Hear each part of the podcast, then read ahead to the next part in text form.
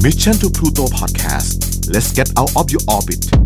พบกับเรื่องราวที่คุณอาจจะหาไม่เจอ แต่เราเจอใน f i n a l f i l e Podcast วัสดีครับ ยินดีต้อนรับเข้าสู่ Final File Podcast ครับ podcast ที่นำเรื่องราวแปลกประหลาดจากทั่วทุกมุมโลกมาสกิดต่อมอยากรู้ของคุณ วันนี้คุณอยู่กับผมแฮมทัชพลครับ แล้วก็วันนี้เป็นวันที่หนึ่งนะครับ แน่นอนว่าเป็นวันหวยออก เราก็จะเป็นตอนพิเศษ Open Case ของเราครับ แล้วก็มีพิธีกรรับเชิญเหมือนเดิมคนเดิมของเราครับ สวัสดีครับน้องนนท์สวัสดีครับนนท์เองครับ ก็เป็นการเจอกันครั้งที่ 3 แล้วนะครับน้องนนท์ก็เป็น Open Case เคสที่ 3 ของเราแล้วอ่า อ่าสำหรับใครที่ยังไม่เคยฟัง2เคสแรกก็ย้อนกลับไปฟังได้นะครับ เพราะว่าผมกับน้องนนท์ก็จะมาสลับกันเล่าแบบนี้ครับ ก็เคสที่ 1 ก็ใครชอบแบบ 18 บวกโหดโหดๆก็เรียบร้อยไปแล้วโหดมากครับโหดมากอันนั้นดูไปก็กลุ่มไปนะครับ อยากรู้ว่ากลุ่มอะไรไปลองฟังเองนะครับ ในตอนที่หนึ่ง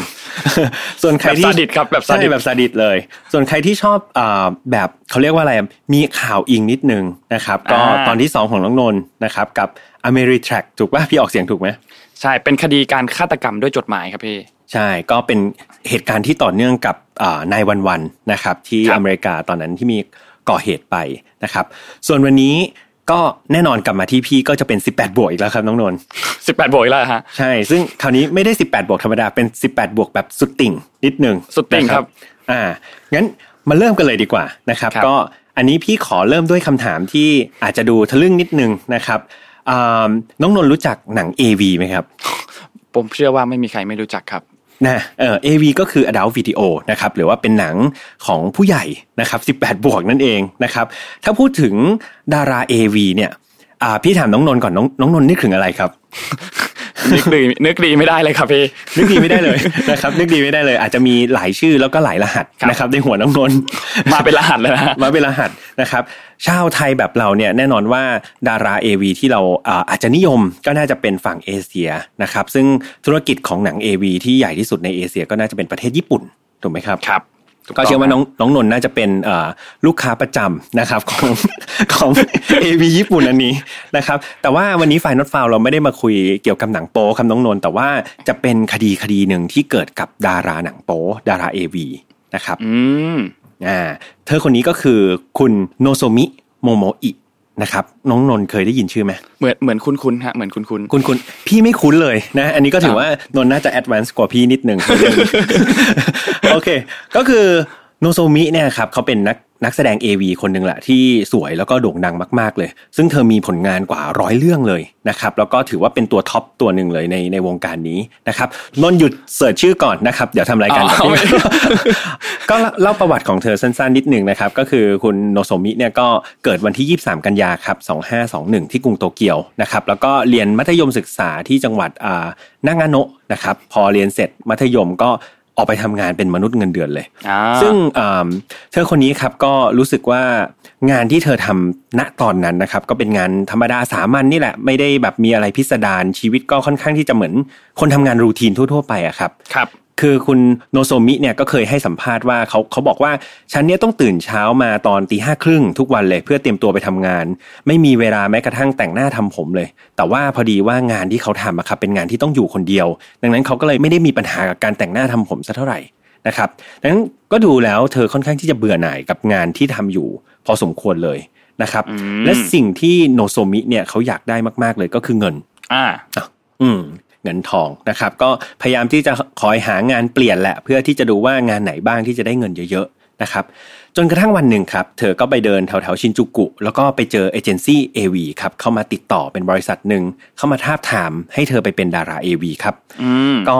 นนว่าเขาเอาอะไรมาล่อล่ะ อ่าแน่นอน ไม่พ้นเงิน ไม่พ้นเงินถูกไหมครับ ก็เป็นรายได้ที่เรียกว่ามหาศาลเลย ก็บอกว่าเนี่ยสนใจไหมมาถ่ายหนัง AV เป็นอ่าถ่ายหนังโปแล้วก็จะได้เงินมหาศาลเลยนะครับด้วยความที่เธอเนี่ยอยากจะได้เงินอยู่ละ ดังนั้นเธอก็ตอบตกลงไปแบบแทบจะไม่ต้องคิดเลยนะครับแล้วก็เธอมีผลงานชิ้นแรกนะครับในค่ายด็อกมานะครับเมื่อเดือนเมษา2544 นะครับ ตอนนั้นน้องนนท์น่าจะยังเด็กอยู่ อาจจะติดตามไม่ทันนะครับครับน่าจะยังยังยังไม่ยังไม่ถึงไหนเลยฮะยังไม่ถึงไหนเกิดเลยฮะครับครับสองห้าสี่สี่นะครับสี่สี่อ๋อสี่สี่เกิดแล้วเกิดแล้วสี่สี่เกิดแล้วใช่ไหมอ่าเกิดแล้วเกิดแล้วแต่ว่าอาจจะยังไม่ถึงวัยสิบแปดบวกที่ดูได้นะครับครับ คือเวลานั้นนะครับ เธอก็แสดงหนังไปแล้วก็เธอได้รับคำแนะนำจากผู้กำกับ AV ครับ เธอบอกว่า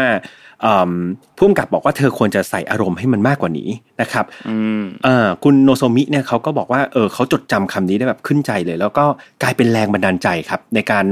เขาเรียกว่าอะไรอะขวนขวายพัฒนาตัวเองทางด้านการแสดงแบบสุดติ่งเลยอ่านะครับครับ อืม คืออดาราเอวีครับในวงการเนี้ยปกติพอเวลาเขาแสดงเสร็จอะไรเงี้ยเขาก็พยายามมีกิจกรรมส่วนตัวอย่างอื่นนะครับไปอ่านหนังสือเดินห้างอะไรก็ว่ากันไป แต่ว่าคุณโนโซมิเนี่ยเขาจะขวนขวายในการแบบพยายามดูว่าเอ๊ะบทอะไรบ้างที่จะทำให้ตื่นเต้นเล้าใจนะครับหรือว่าแนวไหนบ้างที่มันจะทำให้แบบผลงานของเธอเนี่ยแบบเขาเรียกว่าอะไรอะ outstanding ออกมานะครับนี่เป็นแบบเวลาว่างก็ยังหมกมุ่นอยู่กับเรื่องงานแสดงของเธอนะครับเรียกว่าเธอทุ่มเทมากๆ นะครับ ด้วยความทุ่มเทอะครับทำให้เธอเนี่ยใช้เวลาประมาณ 1 ปีเนี่ยเขาสามารถออกหนังได้ถึง 100 เรื่องเลยนะครับน้องนนท์ซึ่งถ้าเทียบกับคนอื่นๆเนี่ยถือว่าแบบเยอะกว่ามาก คือพี่มาเฉลี่ยแล้วเนี่ยเป็นเดือนเนี่ยตกเดือนละประมาณ 10 เรื่องโอ้โหนะขครับยันขยันมากฮะขขยันมาก 3 วันเรื่องอะครับก็ถือว่าตั้งใจโหดทำงานฮะตั้งตั้งใจทำงานเป็นคนมากตั้งใจทำงานครับโหดมากๆนะครับ เรียกว่าอ่าคุณโนโซมิเนี่ยก็เขาก็มีความสุขกับอาชีพนี้นะ คือเธอก็มีบทสัมภาษณ์ออกมาว่าเออตอนแรก ๆ เธอก็ค่อนข้างที่จะสนุกสนานกับงาน แล้วก็ไม่ได้รู้สึกเหน็ดเหนื่อยอะไรเลยนะครับแต่ว่าพอเธอทำงานไปได้สักระยะหนึ่งนะครับประกอบกับปริมาณหนังที่ออกมาเยอะมากๆ อย่างที่พี่เล่าไปว่าเดือนหนึ่งมันเป็น 10 เรื่องเนี่ยเธอก็รู้สึกที่จะเหนื่อยล้านะครับแล้วก็เธออมีการสัมภาษณ์แล้วก็แสดงความอิดโรยออกมาได้ชัดเลย คือเธอก็บอกว่าช่วงแรก ๆ เธอสนุกครับกับการถ่ายหนังนี้ แต่ว่าเดี๋ยวนี้เธอก็รู้สึกว่าเธอเหนื่อยมาก นะครับ อันที่จริงเนี่ยเออเธอก็ยอมรับว่าเธอหักโหมเกินไปแหละ แล้วก็บางทีเธออยากจะได้เวลาพักผ่อนมากกว่าเงินซะอีกอืมนะครับ อันนี้เป็นเป็นสิ่งหนึ่งที่พี่ว่าไม่ใช่แค่เรื่องของคุณโนโซมิ แต่ว่าคนเราหลาย ๆ คนแล้วบางทีโหมงานจนเขาเรียกว่าอะไรอยากได้ความสำเร็จนะครับ แต่ว่าพอมาวันหนึ่งเนี่ยเงินมันอาจจะไม่ใช่สิ่งที่สำคัญที่สุดนะครับ จริงครับ อืมครับเพราะสุดท้ายแล้วเราก็ต้องต้องต้องดูแลร่างกายเราด้วย ต้องพักใช่ผ่อน ใช่ใช่ใช่ครับเอ่อ ก็มีอีกประเด็นหนึ่งครับที่นอกเหนือจากเรื่องเงิน ที่เธอแบบอาจจะไม่ได้เขาเรียกว่าอะไรอะจริง ๆ เธออยู่กับวงการเนี้ยเธอก็ยังมีความสุขแม้ว่าเธอจะเหนื่อยเธอจะบ่นว่าเหนื่อยเนาะแต่ว่ามีบันทึกครับบอกว่าจริง ๆ แล้วเธอเป็นคนที่อ่าเสพติดด้านเซ็กส์พอสมควรเลยนะครับอืมก็คือเป็นเป็นเขาเรียกว่าอะไรเป็นการทำงานแล้วก็ enjoy กับการมีเพศสัมพันธ์ไปด้วยในการแสดงนะครับทำให้เธอแบบเหมือนได้ทั้งเงินได้ทั้งความสุขในการทำงานนะครับทำให้แบบ เขาเรียกว่าอะไรอะ เธอก็ไม่ได้คิดจะเปลี่ยนงานนี้ไปง่ายๆอะครับอ่าแม้ว่าคเธรัอบจะเหนื่อยก็ตามนะครับ แต่แล้วครับ ความต่อให้มันงานมันจะสนุกเงินมันจะเยอะยังไงเนี่ย เธอก็เริ่มรู้สึกว่ามันอิ่มตัวแล้วแหละแล้วก็อยากจะใช้ชีวิตแบบสามัญชนธรรมดานะครับมตอนเออตอนนั้นน่ะเธอดันไปตกหลุมรักกับผู้ชายออฟฟิศธรรมดาธรรมดาคนหนึ่งอะครับแล้วก็มีแผนที่จะ retire ตัวเองออกจากวงการ AV ละ เพื่อที่จะแบบเออไปแต่งงานกับเขาแล้วก็ใช้ชีวิตแบบคนปกตินะครับ ซึ่งตอนนั้นเองเนี่ยเธอก็มีแผนว่าเออหลังจากที่เธอ retire จากวงการ AV เนี่ยเธอก็จะไปแสดงอาชีพเป็นนักแสดงละครเวทีแทนนะครับแถมตอนนั้นเนี่ยคุณโนโซมิเนี่ยเขายังมีวงดนตรีกับเพื่อนที่เป็นดารา AV ด้วยกันเนาะแล้วก็มีการออกซีดีมาถึง 2 ชุดด้วยนะครับก็เรียกว่ามีผลงานอื่นๆ นอกจากหนังด้วยนะครับ ดูเหมือนชีวิตเธอกำลังจะไปได้ดีใช่ไหมนนท์ครับฟังมาถึงตรงนี้ก็อ่าเออได้เงินทองมีชื่อเสียงอะไร แล้วก็คิดว่าอะเดี๋ยวไปใช้ชีวิตกับคนที่เรารักแบบเรียบเรียบง่ายอะแบบสงบอ่าสงบเรียบง่ายครับ ปรากฏว่าในคืนวันที่ 12 ตุลาครับ ปีพศ 2545 เนี่ย มันมีรายงานการพบศพนะครับอ่าเรียกว่ายังไม่พบศพก่อนดีกว่า เป็นการพบรถยนต์คันหนึ่งครับ เกิดเหตุแบบเพลิงไหม้เลยแถวๆแม่น้อืมำนาไรนะครับ ที่นากาโนะนะครับ เป็นแบบ เหมือนแบบรถคันหนึ่งไฟไหม้อยู่เลยนะครับเสร็จแล้วเนี่ยเจ้าหน้าที่ก็เข้าไปดับเพลิงนะครับที่รถแล้วก็พบร่างของหนุ่มสาวคู่หนึ่งนอนเสียชีวิตอยู่นะครับโดยผู้ชายเนี่ยนอนเสียชีวิตอยู่ในรถ แต่ว่าผู้หญิงเนี่ยครับมานอนเสียชีวิตอยู่นอกรถ โดยสภาพศพเนี่ยเรียกว่าถูกเผาจนไหม้เกรียมเลยนะครับอืมก็คือไฟไหม้อ่าไฟไหม้รถเลย แล้วก็ศพครับนะครับด้วยความที่มันไหม้เกรียมทั้งคู่เนี่ยเจ้าหน้าที่ใช้เวลานานมากในการพิสูจน์ศพว่าเป็นใครนะครับซึ่ง ภายหลังนะครับมาทราบว่าผู้หญิงที่เสียชีวิตก็คือคุณโนโซมิโมโมอินักแสดง AV ชื่อดังคนนั้นที่เรากำลังพูดถึงประวัติของเธอมาอย่างยาวนานก็เป็นเธอคนนี้นี่เองอืมนะครับ โดยนอกจากการพบว่าศพเธอเนี่ยไหม้เกรียมแล้วเนี่ย จริง ๆ เธอยังมีบาดแผลที่ถูกแทงด้วยมีดนะครับ แบบนับไม่ถ้วนเลยอืมเออซึ่งเขาสันนิษฐานว่าน่าจะถูกแทงก่อนถูกเผานะครับครับ คราวนี้เออเราก็ไม่รู้นะว่าเหตุการณ์ณตอนนั้นเป็นยังไง แต่ว่าหลังจากที่ ทางเจ้าหน้าที่แล้วก็ตำรวจนะครับเขาไปเอ่อพิสูจน์ศพอะไรต่างๆเนี่ยเขามีสมมติฐานแรกนะครับ ที่บอกกันมาก็คือเป็นการฆ่าตัวตายครับอ๋อฆ่าตัวตายเออฟังแล้วแปลกใช่ไหมเออแปลกต่แปลกมากเนาะทำไมเป็นฆ่าตัวตายได้ แต่เจ้าหน้าที่ครับเขาเขาบอกว่าเนี่ยมันเป็นไปได้ที่คุณโนโซมิกับแฟนหนุ่มเนี่ยอาจจะฆ่าตัวตายพร้อมกัน โดยที่แฟนของเธอเนี่ยอาจจะอ่าทำให้เธอถึงแก่ความตายก่อน ก็คงใช้มีดแทงให้เรียบร้อยก่อนนะครับแล้วก็ครับเผาตัวเองตายในรถ แล้วก็เออตายตาม โดยเขาบอกว่ามูลเหตุน่าจะเกิดจากการที่หาเขาเรียกว่าหาทางออกให้ชีวิตไม่ได้นะครับทำให้เธอกับ แฟนหนุ่มเนี่ยตัดสินใจคิดสั้น แล้วก็ฆ่าตัวตายจุดไฟเผาบนรถไปอืมนะครับมาฟังถึงตรงนี้นนท์ก็รู้สึกว่ามันน่าจะเป็นคดีที่เคลือบแคลงใจพอสมควรไหมอ่าใช่ครับ น่าจะมีคนเนอะคนคือพวกคนอื่นๆ ที่เขาตามคดีนี้เขาก็น่าจะสงสัยเหมือนกันว่า เอ๊ะจริง ๆ มันเกิดอะไรขึ้นอะไรอย่างนี้ ใช่ใช่โดยเฉพาะครอบครัวของฝ่ายชายครับเขาปักใจว่ามันเป็นไปไม่ได้เลยที่ลูกชายของเขากับแฟนสาวเนี่ยจะฆ่าตัวตายนะครับ เพราะว่าดูแล้วเขาก็ไม่ได้มีทรายที่จะจะจะฆ่าตัวตายเลยนะครับรวมถึงมีหลักฐานหลายๆอย่างเลยครับที่มันคอน FLICT อ่าเดี๋ยวเดี๋ยวพี่จะเล่าให้ฟังว่ามีอะไรบ้าง ข้อที่หนึ่งครับเขาบอกว่าทั้งคู่ไม่มีใบขับขี่เลยเนอะอ๋อเออไม่มีขับรถใบขับขี่ ใช่ขับรถได้ยังไงถูกไหมคือคือข้ คือที่หนึ่งคือที่ญี่ปุ่นเนี่ยมันซีเรียสกว่าที่ไทยเยอะมากๆนะครับในเรื่องของการขับรถได้กว่าที่จะทำใบขับขี่ได้ใบหนึ่งเนี่ยมันยากมาก คือถ้าเราใครไปญี่ปุ่นจะเห็นว่าแต่ละบ้านเนี่ยแทบแทบไม่มีบ้านไหนมีรถเลยนะ น้อยมากอืมๆคนญี่ปุ่นส่วนใหญ่เดินทางด้วยรถไฟฟ้ารถไฟอะไรพวกเนี้ยใช่และการจะใช่สอบใบขับขี่ทีหนึ่งเนี่ยรู้สึกถ้าจะเป็นสมมติจะเป็นแท็กซี่เนี่ยนะครับโอ้โหสอบใบขับขี่กันเป็นเดือนเหมือนกันนะกว่าจะได้ใบขับขี่มา อืมอืมซึ่งมันก็น่าแปลกนะว่าเออถ้าจะคิดจะฆ่าตัวตายทำไมต้องหาวิธีที่ค่อนข้างยากขนาดนั้น เราต้องขับรถออกไปไม่ไม่ทำที่อื่นที่มันง่ายกว่านี้นะครับ นี่ข้อหนึ่งละที่คอนฟ lict อ่าข้อที่สองครับเขาบอกว่ารองเท้าของทั้งคู่อะครับ ถอดอยู่ที่บ้านอืมเนาะแสดงว่าตอนที่ทั้งคู่ออกมาขับรถออกมาเนี่ยครับ เท้าเปล่า โอ้โห แปลกไหมโอ้ยิ่งแปลกเลย แปลกแปลกมากเลยเนาะยิ่งแปลกมาก อืม แล้วก็มีอีกหลักฐานหนึ่งครับเขาบอกว่าคอมพิวเตอร์อะครับที่ที่ อยู่ที่บ้านเนี่ยก็ยังเปิดทิ้งใช้งานอยู่นะครับไม่ได้มีการปิดคอมให้เรียบร้อยเสมือนกับว่าเขาไม่ได้เตรียมตัวที่จะออกจากบ้านนะครับ เหมือนเหมือนคอมยังเปิดทิ้งไว้อยู่เลยเนาะเออถ้าจะถ้าออกจากบ้านมาก็คงปิดคอมเนาะเป็นใช่คอมมอนใช่เซนเนาะน่าจะปิดคอมเออใช่ ใช่ใช่แล้วก็ข้อต่อมาครับเขาบอกรถนะครับที่ถูกราดด้วยน้ำมันเนี่ย ปกติถ้านนนนจินตนาการดูเนาะรถจะเอาถังน้ำมันไปราดเนี่ย มันก็ต้องมีอุปกรณ์ในการใส่น้ำมันถูกไหมครับ อืม แต่เนี่ยเขาปรากฏว่าเขาไม่พบภาชนะในการใส่น้ำมันในบริเวณนั้นเลยครับอ๋ออืมซึ่งแปลกมากนะครับ นอกจากนี้ยังมีผลชนสูตรศพบอกว่าเอ้ยทั้งคู่น่าจะเสียชีวิตก่อนโดนเผาด้วยอ่านะครับ อันนี้เป็นอีกหนึ่งข้อเกี่ยวกับเรื่องเผาเผาๆครับนะครับนอกนอกจากนี้เนี่ยเขาบอกว่าบาดแผล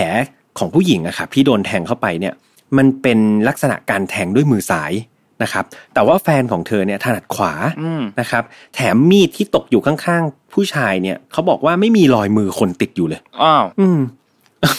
แปลกมาก มีแต่เรื่องแปลกๆใช่ไหมครับ นอกจากนี้เขาบอกว่าเอ่อแฟนหนุ่มอะครับ ผู้ชายเนี่ยอ๋อศีรษะก็มีรอยโดนทุบเป็นรอยบุ๋มเลยนะครับก็ยิ่งแปลกเข้าไปอีก เอ๊ะตัวเองจะเผาแล้วเออทำไมต้องทุบหัวตัวเองหรือเปล่า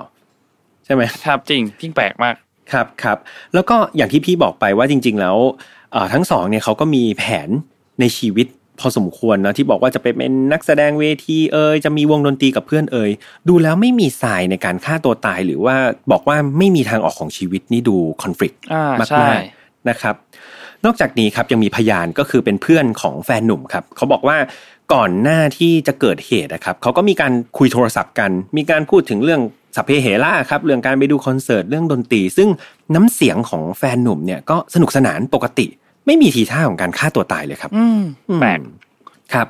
ก็แน่นอนว่าเอ่อด้วยข้อพิรุธหลาย ๆ อย่างนะครับทำให้ครอบครัวฝ่ายชายเนี่ยเขาเดินหน้าฟ้องเจ้าหน้าที่พนักงานเต็มที่เลย แต่ว่าคดีนี้กลับถูกยกฟ้องครับ อ้าว อืม ยกฟ้องไปเขาบอกว่า เออไม่นะ สุดท้ายแล้วเป็นการฆ่าตัวตาย สิ่งที่กระทบมาก ๆเลยคือเรื่องของประกันชีวิตครับครับอย่างที่นนท์ทราบเนาะถ้าเกิดมันเป็นการฆ่าตัวตายเนี่ยบริษัทประกันก็จะไม่มีการจ่ายอะพวกสินใหม่ทดแทนอะไรให้กับครอบครัวที่สูญเสียใช่ครับถูกต้องใช่ ซึ่งเคสเนี่ยเอ่อทั้งสองครอบครัวจะไม่ได้รับเงินประกันส่วนนี้นะครับทำให้ครอบครัวก็รู้สึกแบบเออเขาสูญเสียคนที่รักไปเนาะแถมเงินประกันก็ยังไม่ได้อีก นะครับคราวนี้สิ่งที่ครอบครัวของผู้ชายทำก็คือการฟ้องบริษัทประกันอีกครั้งหนึ่งครับเหมือนลุกขึ้นมาสู้อีกทีหนึ่งนะครับแต่คราวนี้ก็มีการสืบสวนสอบสวนพยานใหม่ทั้งหมดเลยครับ แล้วก็ปรากฏว่าคดีพลิกครับอ้าวเขามองว่าคดีนี้เป็นคดีฆาตกรรมนะครับ ไม่ใช่การฆ่าตัวตายอ่าโอเคนะครับ ซึ่งเอ่อจากผลเอ่อการตัดสินเนี้ครับทำให้ครอบครัวของผู้ชายนะครับ ก็ได้รับเงินทดแทนมากกว่าเดิมอีกหลายเท่าเลย เพราะว่าถือว่าเป็นค่าปรับด้วยครับนะครับ อืมมาถึงตัวนี้เหมือนคดีน่าจะจบแล้วเนาะแต่ว่าสิ่งหนึ่งที่ยังไม่จบคือใครเป็นคนฆ่า อ่าใช่ ใครเป็นคนอยู่เบื้องหลัง ใช่ จริง ๆ มันมีทฤษฎีเยอะมากเลยครับนนท์ว่าใครเป็นคนฆ่าแล้วก็ทำให้เกิดเหตุการณ์นี้ มาทฤษฎีที่หนึ่งก่อนเนาะครับเธอทำงานในวงการ AV ใช่ไหมครับนนท์ซึ่งวงการ AV เนี่ยต่อให้เป็นเขาเรียกว่าอะไรอะเป็นธุรกิจที่ถูกกฎหมายที่ญี่ปุ่น แต่จริง ๆ แล้วมันก็เขาเรียกว่าอะไรอะมันยังไม่ได้ถูกแบบ สีขาวร้อยเปอร์เซ็นต์อ่าถูกไหมอ่า ดังนั้นมันจะต้องมี backup อะถ้าพูดง่ายๆมีกลุ่มมาเฟียมีผู้มีอิทธิพลเนี่ย backup ยากูซ่าอะไรอย่างงี้ถูกต้องถูกต้อง ดังนั้นคือประเด็นที่หนึ่งเนี่ยเขามีทฤษฎีกันว่าเธอน่าจะขัดแย้งกับกลุ่มมาเฟียครับกลุ่มยากูซ่าที่นนท์ว่ามา เพราะว่าการที่เธอจะเลิกเอ่ออาชีพเนี้ยแล้วไปใช้ชีวิตธรรมดาเนี่ยมันทำให้เขาสูญเสียประโยชน์ อย่างมากเลยอ่าใช่นะครับนนท์ลองคิดดูว่าเออผู้หญิงคนนี้กำลังแบบขายดีแหละออกมาหนังกี่เรื่องกี่เรื่องขายดีหมดเลย อยู่ๆเลิกไปเขาสูญเสียรายได้นะครับ ดังนั้นแน่นอนว่าต้องแบบไปเหยียบเท้าใครแหละพูดง่ายๆครับนะครับ และอีกประเด็นหนึ่งเขามองว่าอาจจะเป็นการเชือดไก่ให้ลิงดู คือถ้าปล่อยให้คนเนี้ยทำแบบนี้ได้แบบเอออยากจะแสดงอยากจะเลิกก็เลิก ไม่สนใจสัญญาที่ทำเนี่ยมันก็อาจจะทำให้แบบเหมือนแหกกฎยากุซ่าเหมือนกัน นะครับ ดังนั้นคือมันเป็นเหมือนการเชือดไก่ให้ลิงดูว่า เอ้ย ดูไว้นะ ว่าถ้าคุณเซ็นสัญญาแล้วคุณก็ต้องทำตามสัญญานะครับ รวมถึงก็จะมีเหมือนกันที่เขาบอกว่าต่อให้หมดหมดสัญญาแล้วอะแต่ถ้าผู้หญิงคนนี้เขากำลังดังอยู่อะครับ มันก็จะต้องมีการถูกบังคับให้ต่อสัญญาไปเรื่อยๆ จนกว่าจะมีดาวรุ่งดวงใหม่เนี่ยเข้ามาแถมอ๋อนะครับ อันนี้เป็นเป็นเหมือนกฎกฎยากุซ่านิดหนึ่งครับนะครับ ดังนั้นดูสมมติฐานเนี่ยค่อนข้างมีน้ำหนักเหมือนกันนะครับ ข้อสองครับเขาบอกว่าอาจจะเป็นการกระทำของพวก stalker อ่าอ่า stalker นะครับใช่ใช่คืออย่างที่พี่บอกว่าดารา AV ที่ญี่ปุ่นเนี่ยเขามองเป็นดาราครับไม่ได้เป็นมองเป็นแบบเออเป็นเหมือนอ่าพูดง่ายๆ ไม่ได้เป็นสาวขายบริการหรือว่าเป็นคนทั่วๆไปครับนะครับแต่เขามองว่าเป็นดาราประเภทหนึ่งเลย ในหมวดของ adult video ดังนั้นก็อาจจะมีแฟนคลับที่คลั่งไคล้มาเป็น stalker แล้วเขาอาจจะรู้สึกว่าเนี่ยเขาอุดหนุน เพราะว่าอ่าดารา AV ที่นู่นนะครับเขาก็จะมีการแบบเจอแฟนคลับ มีการซื้อของซื้ออะไรให้อย่างนี้ใช่ไหมครับครับคราวนี้พอเธอเลิกไปแต่งงานกับคนอื่นอย่างเงี้ยมันก็เป็นไปได้เหมือนกันที่แฟนคลับเหล่านี้เขาจะรู้สึกแบบโกรธอะเอาเหมือนเหมือนโดนทิ้งแบบฮ้ยเนาะเออทิ้งฉันได้ไงเนี่ยฉันสนับสนุนเธออยู่ก็เป็นไปได้เหมือนกันกับเรื่องนี้ครับนะครับ อันที่สามเนี่ยเขาบอกว่า ก็ยังมีคนเชื่อว่าเป็นการฆาตกรรมจากแฟนหนุ่มเธอเองนี่แหละ จากการขัดแย้งทางด้านธุรกิจนะครับ ซึ่งอันเนี้ยจริง ๆ แล้วเธอกับแฟนหนุ่มเนี่ยก็มีธุรกิจทางด้านในอินเทอร์เน็ต แต่ว่าพอดีผมหาข้อมูลไม่ได้พี่หาข้อมูลไม่ได้เหมือนกันว่าเป็นธุรกิจอะไร ก็มีคนบอกว่าก็เป็นไปได้เหมือนกันที่ทั้งคู่อาจจะขัดแย้งกันในมุมธุรกิจ แล้วก็มามาฆ่ากันเองอ๋อนะครับ อันนี้เป็นสมมติฐานที่3ใช่และอันทีสี่4ครับอาจจะ เซอร์ไพรส์นิดหนึ่งเขาบอกอาจจะเป็นเรื่องชู้สาวครับ คือทั้งคู่เนี่ยต้องบอกว่าก่อนที่จะมาคบกันเนี่ยทั้งคู่มีแฟนกันมาก่อนนะครับ แล้วก็เหมือนเหมือนแอบคบกันนะครับ ดังนั้นก็อาจจะทำให้แฟนเก่าของฝ่ายใดฝ่ายหนึ่งเนี่ยรู้สึกไม่พอใจอ่าเหมือนหึงหวงเวลารู้ความจริง ใช่ขึงหวงเครียดแค้นแล้วก็ไปฆ่าทั้งสองคนทิ้งอืมนะครับ อืมก็เรียกว่ามีหลาย ๆ ทฤษฎีเนาะนนท์นนท์คิดว่าไงที่พี่เล่ามาสักสามสี่อันนนว่าอันแรกน่าสนใจ เพราะว่า ตอนเริ่มต้นที่มีการสรุปคดีอะเขาอยู่ดีๆเขาก็สรุปว่าเป็นการฆ่าตัวตาย ทั้งนั้นที่แบบเฮ้ยจริงๆ มันน่าสงสัยเหมือนกันนะคดีเนี้ยด้วยหลักฐานอะไรหลายๆอย่างที่พี่แฮมพูดมาเมื่อกี้มันดูไม่น่าเป็นการฆ่าตัวตายแน่นอนอะแต่ว่าอยู่ดีๆมาสรุปว่าเป็นการฆ่าตัวตายเลยแบบคิดว่าอาจจะแบบเป็นยากุซ่าอยู่เบื้องหลัง อีกทีหนึ่งของการสรุปอืมเรื่องนี้หรือเปล่าอะไรเงี้ยเอออันเนี้ยน่าสนใจนนท์คิดว่าน่าจะน่าจะมาเวนี้เนาะเหมือนมีมีอำนาจเออเหมือนมีลึกลับบางอย่างใช่ใช่ใช่เหมือนมีอำนาจอีกทีหนึ่งอะไรเงี้ยเออครับ ก็จนถึงตอนนี้ครับก็ยังไม่มีใครที่จะมาฟันธงนะครับ แล้วก็คดีก็ปิดไปแล้วล่ะ ก็มีการชดเชยไป แต่ว่าผู้ร้ายจริงๆอะครับ ก็ยังไม่มีการจับตัวได้นะครับ แล้วก็ยังไม่มีการฟันธงจากใครว่าเป็นใครก็ถือว่าเป็นคดีที่แบบคลุมเครือมาจนถึงปัจจุบันครับมีแค่ทฤษฎีที่พี่เล่าให้นนท์ฟังไปเท่านั้นเองอืมนะครับ แต่ว่ามีจุดหนึ่งครับที่เป็นข้อมูลที่น่าสนใจแล้วก็น่าสงสารมากๆเลย ก็คือ หลังจากที่คุณนาสมินะครับโนสมิได้เสียชีวิตไปนะครับ กลายเป็นว่าหนังที่เธอแสดงอะครับบางเรื่องได้มีการถูกปล่อยมาในอินเทอร์เน็ต แบบเป็นเวอร์ชั่นที่ uncensored อืมนะครับอันนี้ต้องบอกก่อนสำหรับใครที่ไม่เคยดูนะครับบอกนนท์นนท์อาจจะเข้าใจแต่ว่าหนัง AV เนี่ยครับบางเรื่องนะครับมันจะมีการเซ็นเซอร์ไว้ในในจุด ลับบางอย่างครับนะครับ ก็เราจะเรียกเป็นหนังเซ็นเซอร์ แต่ว่าก็จะมีหนังบางประเภทครับที่อาจจะไม่ไม่มีการเซ็นเซอร์เลยก็คือให้เห็นแบบโจ๋งครึ่มอืมจริงๆมันเหมือนนะครับมันเหมือนเป็นกฎหมายที่นู่นเนาะครับเพราะว่าโอเคพอเรื่อง AV มันถูกกฎหมายอะแต่ว่ามันจะมีเรื่องของการเซ็นเซอร์อยู่ ถ้าถ้าใครอยากรู้เรื่องเนี้ยไปตามดูซีรีส์ Netflix เรื่องหนึ่งที่เขาทำเรื่องเนี้ยที่เป็นเรื่องเกี่ยวกับเอ่ออุตสาหกรรม AV ที่ประเทศญี่ปุ่นอะมันมีอืมมันมีซีรีส์อืม Netflix อืมอยู่เรื่องหนึ่งจำไม่ได้แล้วชื่อเรื่องอะไรจำชื่อไม่ได้จำจำชื่อไม่ได้พี่พี่ พี่นึกหน้าออกพระเอกออกแต่พี่จำชื่อไม่ได้เหมือนกันอืมใช่ใช่ใช่ใช่มันมีใช่เรื่องนั้นอยู่ลองไปหาดูกันครับ ครับครับก็เอ่อการที่ปล่อยหนังของเธอแบบ uncensored มาทั้งทั้งๆที่จริง ๆ ตอนที่เธอเป็นดารา AV ก็แสดงหนังเซนเซอร์มาตลอดเนาะดังนั้นคือมันเป็นเหมือนการไม่ให้เกียรติเธอเหมือนกันเนาะอ่าแล้วก็ใช่คนที่เจ็บปวดที่สุดก็คือครอบครัวนะครับ ที่ต้องได้มาเขาเรียกว่าอะไรอะทั้งเสียลูกสาวทั้งแบบมารับเรื่องอะไรที่มันค่อนข้างที่จะแบบเจ็บปวดหัวใจเหมือนขยี้แผลเก่าเหมือนกันครับนะครับ อืม นะก็ถือว่าจบกันไปกับคดีนี้ครับแบบ 18 บวกจริง ๆนะครับ อาจจะอาจจะทำให้รู้สึกสลดใจเหมือนกันนะครับ ว่าเออจริง ๆ แล้วเหตุการณ์เหล่านี้มันก็เขาเรียกว่าอะไร เป็นสิ่งที่อาจจะไม่ได้คาดฝันเนาะเด็กสาวคนหนึ่งกับแฟนหนุ่มกำลังจะไปใช้ชีวิตธรรมดา แต่ว่าสุดท้ายก็มาจบชีวิตลง โดยที่เรายังไม่รู้ด้วยซ้ำว่าใครเป็นคนฆ่าครับนะครับมีประเด็นหนึ่งครับอยากอยากชวนคุยกันก็คือจะเป็นเรื่องของธุรกิจประเภทนี้ก็คือธุรกิจสีเทานะครับ อย่างที่พี่บอกไปว่า ถ้าเราจะตีธุรกิจเป็นสีดำเนี่ยมันก็คือธุรกิจผิดกฎหมายไปเลยเนาะเช่น การพนันยาเสพติดหรือว่าอะไรอย่างนี้อ่าแต่ว่าในญี่ปุ่นเนี่ยวงการ AV เนี่ยเขาถือว่าถูกกฎหมายนะครับแต่ว่าอาจจะในแง่ศีลธรรมก็อาจจะเป็นเส้นบางๆนิดหนึ่งเนาะที่เราอาจจะตีแผ่ไม่ได้ว่าเอ้ตกลงมันถูกหรือผิดศีลธรรมครับนะครับแต่ว่าพี่พี่เลยมองว่าธุรกิจเนี่ยมันออกสีเทาๆนิดหนึอ่างเท่าๆใช่นะครับใช่คราวนี้คราวนี้ธุรกิจ อะไรก็ตามอะครับที่มันไม่ได้เป็นสีขาวเนี่ยมันมักจะมีความเสี่ยงเข้ามาเสมอนะครับ แน่นอนว่าอาจจะต้องมีการแบบเอ่ออาศัยอำนาจของผู้มีอำนาจอืมของเอิ่มตำรวจเองหรือว่าต้องมีคนดูแลครับอ่าพูดใช่ง่ายๆเอ่อดังนั้นธุรกิจประเภทเนี้ยครับไม่ว่าดำหรือเทาเนี่ยคนเนี่ยเข้าไปง่ายๆอะเข้าไปไม่ยาก แต่ตอนออกเนี่ยครับมันจะยากมากนะครับ ต้องบอกเลยว่าใครที่จะวางมือจากธุรกิจอย่างเนี้ยไม่ใช่เรื่องง่ายนะครับ สิ่งที่คนเนี่ยตัดสินใจจะเข้าไปในธุรกิจสีเทาหรือสีดำเนี่ย ก็คือเรื่องเงินล้วนๆเลยอ่าใช่เอาจริงๆแล้ว เพราะมันได้เงินไวไงครับนนท์ขายยาเอยแสดงหนังเอยหรือว่าอะไรพวกนี้ที่เป็นธุรกิจแบบสีดำมันได้เงินเร็ว ได้เงินไวนะครับ แต่อย่างที่บอกว่าการที่จะเลิกธุรกิจเหล่านี้ก็ไม่ใช่เรื่องง่ายเหมือนกัน อืม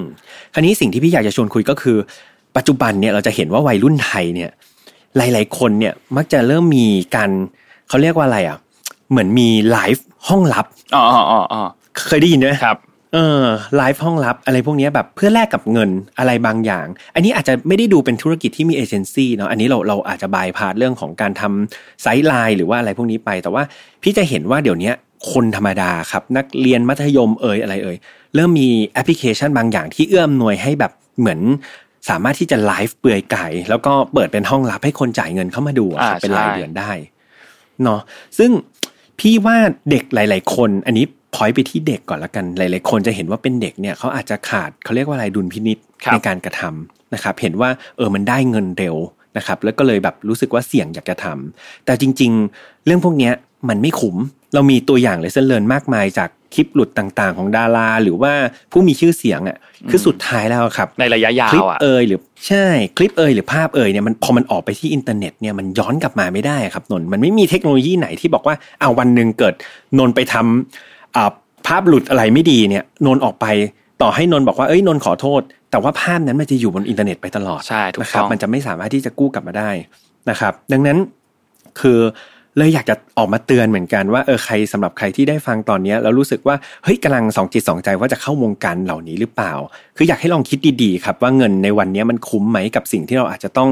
สูญเสียไปตลอดชีวิตนะครับ หรือว่าลองจินตนาการว่าวันหนึ่งถ้าเรามีความรักจริง ๆ ขึ้นมานะครับ หรือเรามีลูกขึ้นมาอย่างเงี้ยแล้วเขาจะต้องมาเห็นข้อมูลแบบเนี้ยในอินเทอร์เน็ตเนี่ยมัน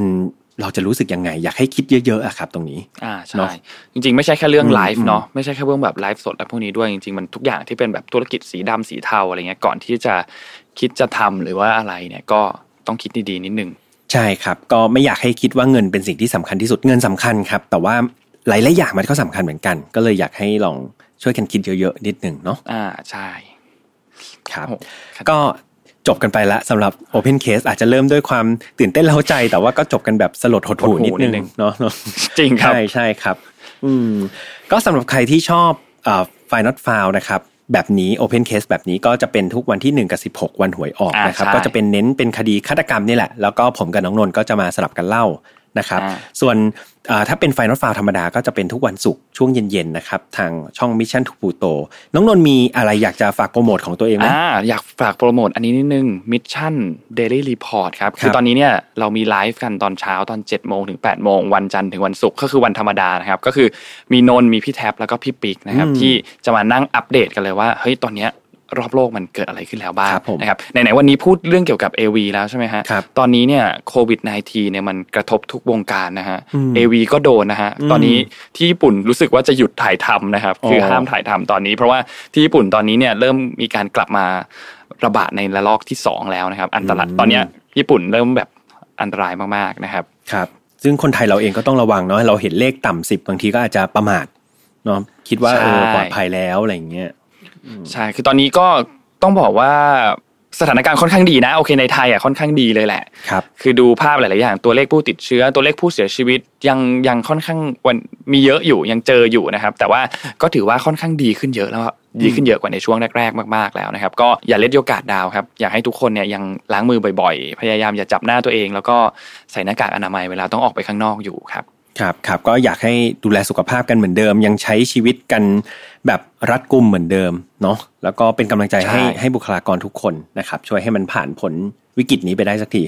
เนาะโอเคครับอ๋อก็ใช่ครับจริงครับครับผม ตอนนี้รายการของ Mission Pluto ก็มีหลายรายการแล้วนะครับ ยังไงก็ฝากเข้าไปดูได้ทุกช่องทางไม่ว่าจะ YouTube Spotify นะครับ SoundCloud Podbean Apple Podcast นะครับ แล้วก็แฟนเพจตอนนี้นอกจาก Podcast เรายังมี content ดีๆนะครับ อัปเดตอยู่เสมอแล้วตอนนี้จะไม่เหงาละอ่านะครับไม่เหงาไม่เหงาไม่เหงา content Pluto เจ๋งมากบอกเลย แต่ละอันนี่ครับคือ peak peak ทั้งนั้นอยากให้ลองเข้าไปอ่านกันดูครับ มันจะเป็นเรื่องที่แบบเราไม่เคยเห็นนะมันเจ๋งมาก ใช่ครับ อยากให้ลองเข้าไปดูยังไงก็กดไลค์กดแชร์กันได้นะครับ มีอะไรก็เข้าไปคอมเมนต์กันได้ ชอบไม่ชอบยังไงบอกเลยครับ เราเต็มใจแล้วก็ open mind มากๆนะครับ ต้องขอบคุณกับทุกๆ feedback มากๆ ครับครับ อืมโอเคสำหรับวันนี้ผมกับน้องนนท์คงต้องลากันไปก่อนแล้วเดี๋ยวเจอกับน้องนนท์เคสหน้าวันที่ 16 นะน้องนนท์จัดไปครับไม่ต้องห่วงสนุกแน่นอนสนุกแน่นอน โอเค วันนี้ขอให้ทุกคนมีความสุขครับ ลากันไปก่อน สวัสดีครับ สวัสดีครับ Mission to Pluto Podcast let's get out of your orbit พบกับเรื่องราวที่คุณอาจจะหาไม่เจอ แต่เราเจอใน f i n a l f i l e Podcast